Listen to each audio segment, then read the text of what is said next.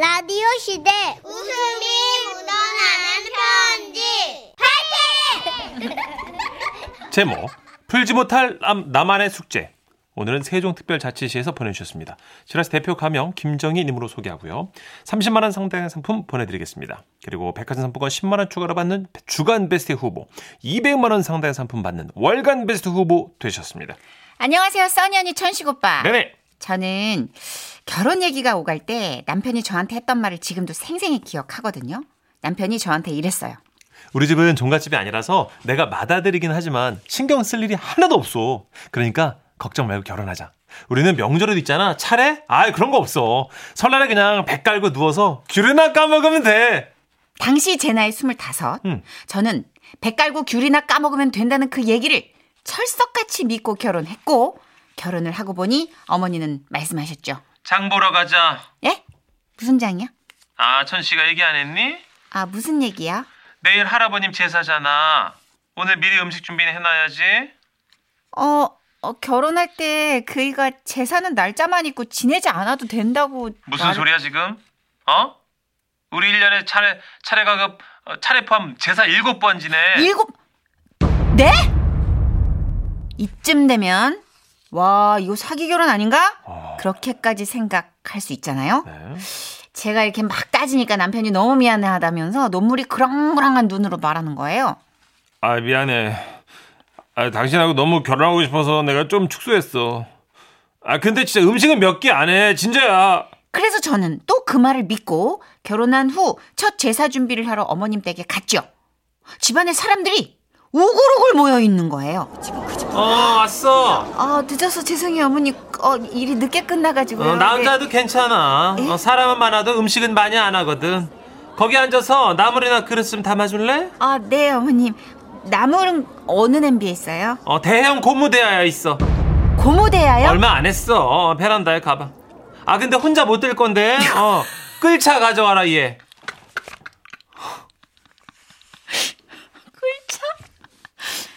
그렇게 몇 년간 제사를 호되게 치른 후 코로나19가 터졌죠. 그리고 인원 제한이 생기고 가족들 모이는 게 부담스러운 상황이 생기고 그러다 보니 문득 번뜩이는 아이디어가 생각났어요. 여보, 한 해에 여러 번 지낼 게 아니고 산소에 가서 한 번에 싹 다 지내고 오면 어때? 야외니까 인원 제한도 없고 좋잖아. 에이 그래도 제사를 그렇게 지내면 되나. 아유, 근데 집안에서 지내면 누군 오라 하고 누군 오지 마라 해? 차라리 야외에서 다 같이 지내고 한 번에 헤어지는 게 더 낫지. 아, 당신이 어머님 좀 설득해봐. 그런가? 그랬어? 남편이 어머니께 말씀드렸죠. 근데 음식을 산소로 다 나르려면 더 힘들지 않을까? 그쵸, 그쵸. 그러니까 꼭 필요한 것만 챙겨서 다 같이 모여서 드시면 좋죠, 어머니. 그래 그럼 너만 괜찮으면 그렇게 하자. 나는 뭐 너 더 힘들까봐 그러지. 그래서 제가 아주 즐거운 마음으로 음식들을 딱 아이스박스에 넣어가지고 딱 가족 산소에 갔어요. 응. 산소가 예. 다 뿔뿔이 흩어져 있어.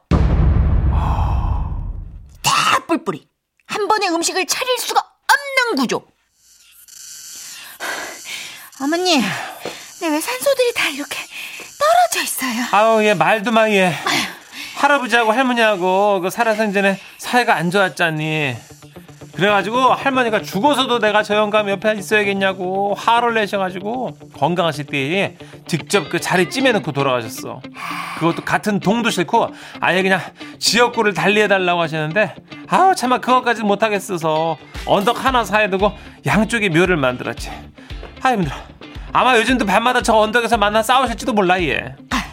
그러면 오늘 할아버님 묘 앞에서 제사 지내고 할머니 쪽으로 또 넘어가가지고 이렇게 지내고 그래야 되겠네요. 그래야지 뭐.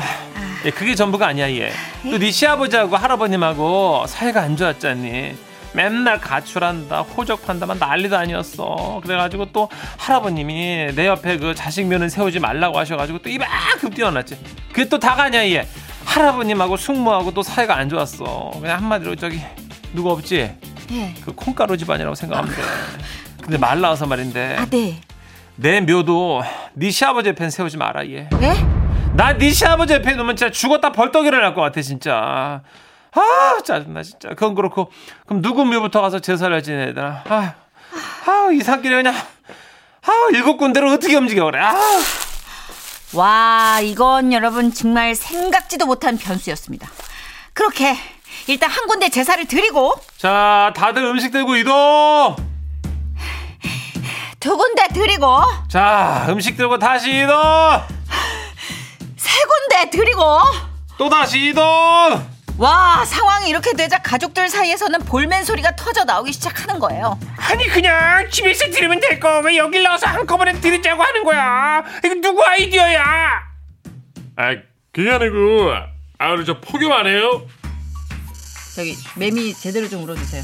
스피 스피 스피 스피. 감독이 이제부터 미- 매미 효과는 이제 아니, 따로 준비하지 아니, 마세요. 왜- 너무 왜? 잘하시잖아요. 그래서 제가 또 아이디어를 짜낼 수밖에 없었던 거예요. 일단 벌린 일에 책임은 져야 되잖아요. 저기 다들 좀 모여주시겠어요? 아 왜? 아니 우리가 이렇게 다 움직일 필요가 있나 뭐 그런 생각이 들어서요 에, 일단 할아버님 할머님 아버님 제사는 지냈으니까 그 외에 다른 제사는 대표로 두 명이 가서 지내고 오면 어떨까요 나머지는 다 여기 밑에 있고요 아 대표는 어떻게 뽑는데? 일단 당신은 맞으니까 가고 다른 사람들은 가위바위보로 정하는 거 어때요 자 시작합니다 안 내면 술래 가위바위보 보! 보! 보! 보! 아, 왜 이렇게 결판이 안 나? 더워 죽겠는데. 가위바위보! 아이씨, 보! 보! 아이씨, 보! 내가 말이야. 그 살다 살다 산소 와서 나이 70에 가위바위보를 하고 있다. 야 이씨 너무 더워 이씨. 아니 가위바위보 말고 저 사다리를 타다가 더워 죽겠어 지금 정수리 불이 나 아니, 그럼, 있잖아. 제비 뽑기는 어때요? 이런 난리 부르스 속에 결국은 그냥 다 같이 가서 제사를 지냈습니다. 그리고 마지막 제사를 지낼 때 어머님이 지쳐서 한마디 하셨죠. 야, 오늘 내 상을 여기서 치를 뻔했어. 어? 내가 오늘로 깨달은 바가 크니까 다 같이 집에 가서 그 제사를 좀 간소할 수 있는 방법은 찾아보자. 아, 이렇게 쓰고 보니까 제가 참 나쁜 며느리가 된 것 같긴 한데. 저요 어머님이 간소하자고 하셨어도 제가 할 수 있는 한 최선을 다할 거고요. 그리고 음식들은 앞으로 한 집에서 한 가지씩 해온다고 했으니까 훨씬 수월해질 것 같긴 해요. 다만 제가 말씀드리고 싶은 건 사이가 안 좋았다고 가족 묘지 너무 멀리 세우지 마세요. 후세들이 힘들어집니다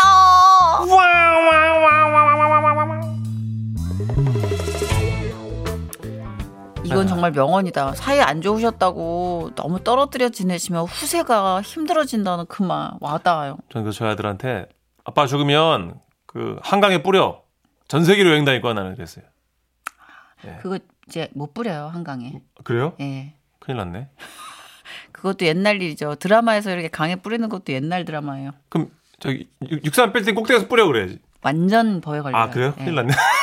어디를 이렇게 싸돌아다니려고. 아니 죽어서라도 어디 좀 시원하게 돌아다니고 싶어서 그러죠 저는. 음, 근데 음. 그게 이제 로망은 알겠는데 아, 법적으로 안 되는구나. 됩니다. 예. 네, 여러분도 아셨죠? 그냥 남들 하는 대로 네. 묻히세요. 그 수목장 이런 거 좋을 것 같아요. 수목장 저희 아버님 그죠, 수목장 하- 했거든요. 그 나무가 기념이 네, 아빠 나무가? 있어서 아, 예. 예, 그래서 가서 근데 거기다 이제 음. 간식도 못 놓고 살아생전 고인이 좋아했던 뭐 술 뭐 다 안 됩니다. 아? 관리하시는 분들이 힘들어가지고 아. 제재가 있죠 아무래도. 근데 아. 근데 이게 간격이 넓어가지고 그 자손들이 고 생한다는 건 와닿는 분들 많을 거고 제사 여러 번 한다는 데서 땅을 치는 며느님들 많으실 것 같아요. 아.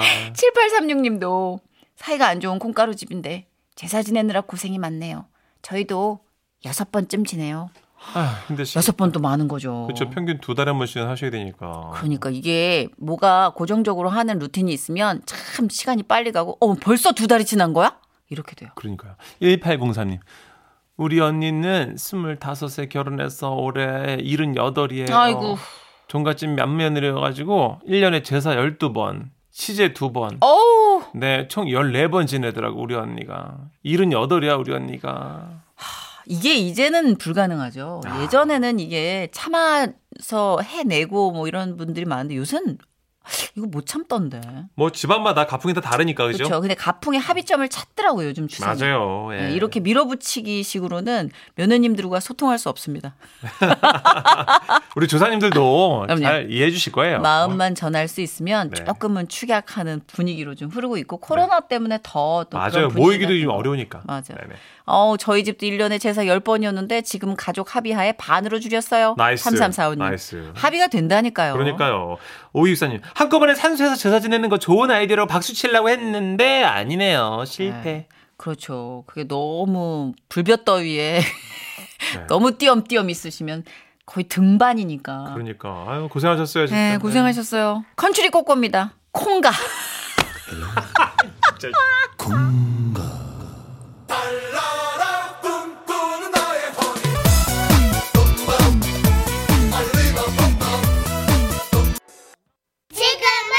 라디오 시대. 웃음이 묻어나는 편지. 에어 에어 오라이. 제목 전라도 다녀왔습니다. 경기 김포시에서 조용근님이 손편지로 보내주신 아유, 사연이에요. 감사합니다. 백화점 상품권 10만 원을 추가로 받게 되는 주간 베스트 후보 그리고 200만 원 상당의 상품 받으실 월간 베스트 후보 되셨습니다. 아이고 정선혜 씨, 문천식 씨 고생 많으십니다. 예예. 감사합니다. 제가 글솜씨가 좀 없어서 그렇지 이걸 지인들한테 얘기를 했더니 아주 그냥 배를 잡고 웃었던 일이 있거든요. 예, 그 일을 한번 어, 손편지로 써봤습니다. 저는 그동안 유독 그 보이스 피싱 전화를 많이 받았어요. 처음에 받을 땐 놀리, 놀라기도 했는데 이거를 하도 받다 보니까 나름의 노하우가 생기더라고. 먼저 바쁜 척을 해야 되는 거죠. 예, 여보세요. 예, 서울지검 김성희 검사인데요. 귀하의 통장과 전화번호가 범죄에 연루되어 수사가 진행 중입니다. 어, 단순히 명의 도용인지 공범인지 그 확인을 좀 해야 하는데요. 아, 저 지금 바- 업무가 바빠서 그러는데요. 혹시 다시 연락을 주시거나 아니면 저 이메일로 내용을 보고서 그 보고서 방식으로 정리해서 보내주실 수 있을까요? 에라이씨. 이런 식으로요. 이 방법이 아니라면 이제 살짝 조크를 섞어서 불쌍한 척을 하기도 합니다. 또 왔네. 여보세요? 예, 여기 지라시 은행인데요. 고객님의 통장에서 부정 인출이 된 정황이 포착되어가지고. 네? 지라시 은행 맞죠? 예, 맞습니다, 고객님. 이상하다. 지라시 은행 통장에 천 원 있을 건데요. 아저씨, 예? 아저씨는 돈 안 벌어요? 가장 아니냐고요. 이렇게 열심히 사는데 열심히 좀 살아요. 피싱범에게 이런 식으로 삶의 조언을 들은 적도 있네요. 그리고 또 한 번은 순수한 척을 한 적도 있어요. 네, 여보세요? 안녕하십니까. 여기 수원지검입니다. 경기도 인근 지역의 비닐하우스에서 다량의 대포 통장과 체크카드를 입수했습니다. 그 압수한 목록에서 선생님의 예? 그, 경기도 인근 비닐하우스요? 네 맞습니다. 농사 안 짓는데요? 아니요 농사가 아니고 다량의 대포 통장과 대포요? 어디 뭐 저- 저- 저- 전쟁 난 거예요? 아니 선생님 우리 그게- 아버지가 전쟁을 겪으셔서 내가 이런 얘기 들으면 아주 그냥 놀라실 텐데 그 어디 지역입니까? 아니요 명의가 도용된 통장을 저희가 압수했는데 압수요? 압수는 드라마처럼 집에 그 빨간 딱지 붙고 그러는 겁니까? 그렇죠. 근데 그럼 압수 집에 지금 아무도 없을 텐데 이제 어디서부터 어떻게 설명 아씨 예? 나 비캄캄한 선생님 이렇게 보이스피싱 대처 능력이 있어서는 전 또 1등급이라고 자부하던 어느 날 아파트 관리사무소에 연락이 왔어요. 김포경찰서 형사과에서 형사 한 분이 저를 찾아왔대요. 형사님이 전화번호 남기고 갔으니까 전화를 해달라는 겁니다. 이런 신종 보이스피싱도 있나 싶었어요. 그 조심스럽게 남겨놓은 전화번호로 전화를 걸었죠. 여보세요? 혹시 저기 김포경찰서 형사과 김정희 형사님이신가요? 아, 예, 맞습니다. 아 저는 저 풍무동 사는 조용근이라는 사람입니다. 아, 예, 예. 아, 몇 가지 물어볼 게 있어서 찾아갔었습니다. 저한테요? 왜, 왜, 왜요? 혹시 7월 7일에 전라도에서 술을 드신 적 있죠? 예, 예, 마신 적 있죠. 누구랑 마셨습니까? 어, 예, 직장 동료랑 그 저녁 식사 겸해서 마셨는데, 왜요? 먼저 대포 핸드폰이나 통장이 연루됐습니까? 아니면 범죄에 연루됐어요? 예? 아, 그건 지금 말씀드릴 수 없고요. 직장 동료랑 드셨다고 했는데 그 직장 동료분 연락처를 좀 알 수 있을까요?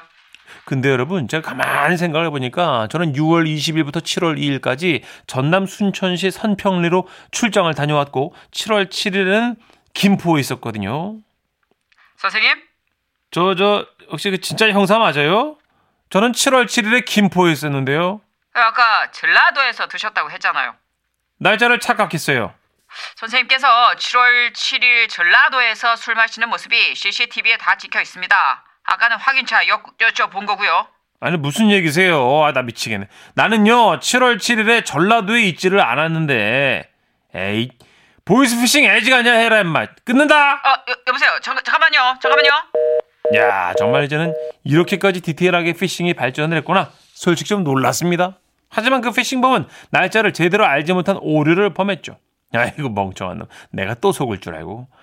그런데 전화를 끊고 한 30분쯤 뒤에 다시 전화가 왔어요. 아, CCTV를 다시 확인했는데요. 선생님이 7월 7일 8시경 전라도에서 술을 마시는 모습이 찍혀 있는 걸 확인했습니다. 예?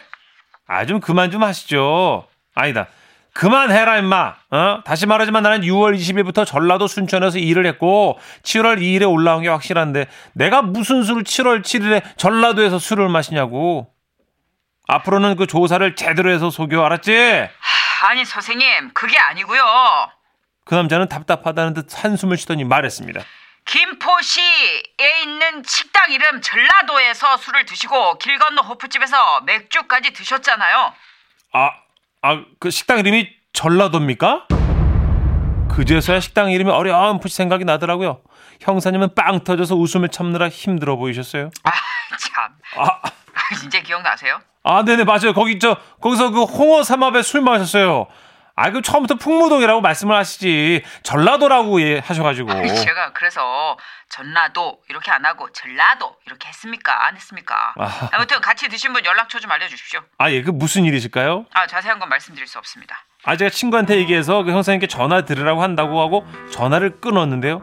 살면서 이 형사님이랑 통화하는 일도 드문 일인데 이렇게 보이스 피싱으로 오해하는 상황가 생기다니 참으로 재밌었습니다. 뭐 이름은 밝힐 수 없지만 그 김포경찰서 모 형사님 일하시는데 참 노고가 많을 것 같습니다. 언제나 파이팅!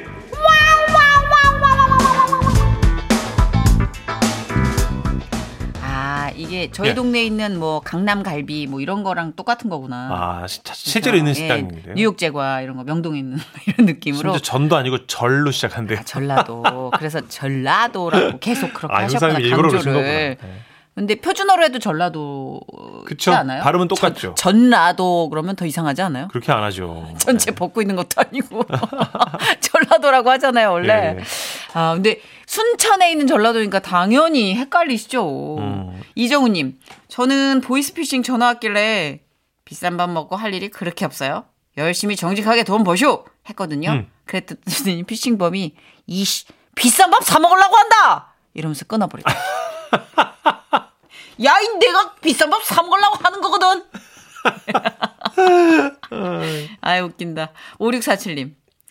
저는요. 예, 검사님. 어제 지시하신 대로 3,200만 원 보냈습니다. 잘 부탁드립니다. 하니까 에이씨 하면서 끊던데요. 음, 이제 웬만하면 안 속죠. 예. 근데 이것도 너무 약 올리면서 끊으면 안 된대요. 그래요? 예, 그 또 복수 개념으로 또 맞아요. 그건 또 엉망진창 왜냐면 여러분 연락처가 다 있고 이름까지 다 있대 여러분. 그래가지고 그냥 주변인들한테 끊는 게 제일 좋아요. 네, 가족들한테도 또 해코지할 수가 있어서 그냥 끊으시는 게 제일 좋다. 한때 무시, 이렇게 무시. 짤로 돌았죠. 막 깐족깐족 약 올리는 그런 육성 파일들. 음. 근데 그렇게 하는 게 굉장히 위험하다 고 그러더라고요. 그래요. 예, 관계자분들. 4976님도 하하 저도 보이스피싱 아저씨랑 싸웠어요. 아니 제가 입금만도가 100만 원밖에 안 되니까 다음날 보내겠다고 했더니 그것밖에 안 되냐고 막 화를 내는 거예요. 그래서 저도 막 화를 냈어요. 그 아저씨가 저한테 전화 끊어. 못 끊어요. 끊어. 내가 지금 얼마나 열받았는데 벌써 끊어요. 나한테 먼저 끊지 말아요. 나 먼저 끊는 거 되게 트라우마 있어요. 막 이래. 또 화를 냈. 내전 남친도 먼저 전화 얼마나 먼저 끊었는데. 아이씨. 이러면서. 야 다들 똑똑하시구나. 그러니까 아까 이 사연 주인공 분 같은 리액션은 네. 크게 화를 내지 않게 막 약간 어리바리한 척 그죠. 하던지 뭐 이런 연기는 되게 좋은 거. 답답한 척 하든지. 그쵸, 그쵸. 그쵸, 그쵸. 너무 외로우셔가지고 자꾸 보이스피싱 그렇게 만나시면 자꾸 시간 끌고 그러시는 거 안 좋아요. 네, 그냥 끊어버리세요. 맞습니다. 네, 저희 다음 주부터 한 주간 웃음 편지 이 시간에 조금 특별한 시간 마련해 드린다고 예고했었잖아요. 네네네. 여름 특집으로 오, 기묘한 이야기. 그쵸. 남양 특별한 조금은 삶이 다르죠. 그쵸. 뭐 요맘때 그 전설의 고향 즐겨보셨던 거 생각나시죠? 동네 전설, 집안 전설 다 줬고요. 또 최근에 겪은 아주 미스테리한 어, 이 이야기. 소리 뭐야? 으스스한 거 이게 뭐지 싶은 그 신비한 이야기 지라시 홈페이지 여름 특집방에 올려주십시오. 맞아요, 맞아요. 결론이 안 난 아주 애매하고 미지근한 그런 느낌 저희가 잘 살려드릴 수 있으니까요. 네네네. 올려주세요. 오싹한 이야기부터 뭐 약간 음. 뒤끝이 난, 남는 이야기들. 다음 주부터 한두 편씩 소개해드리고 푸짐한 선물도 준비하겠습니다. 2785님의 신청곡 준비했어요. 윤종신입니다. 팥빙수.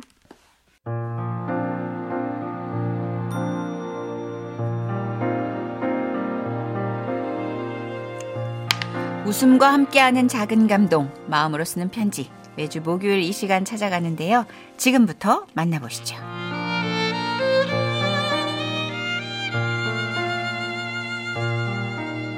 제목 마흔에 접어드는 시기 오늘은 부산에서 정미혜님이 보내주신 사연입니다. 30만 원 상당의 선물 보내드릴게요.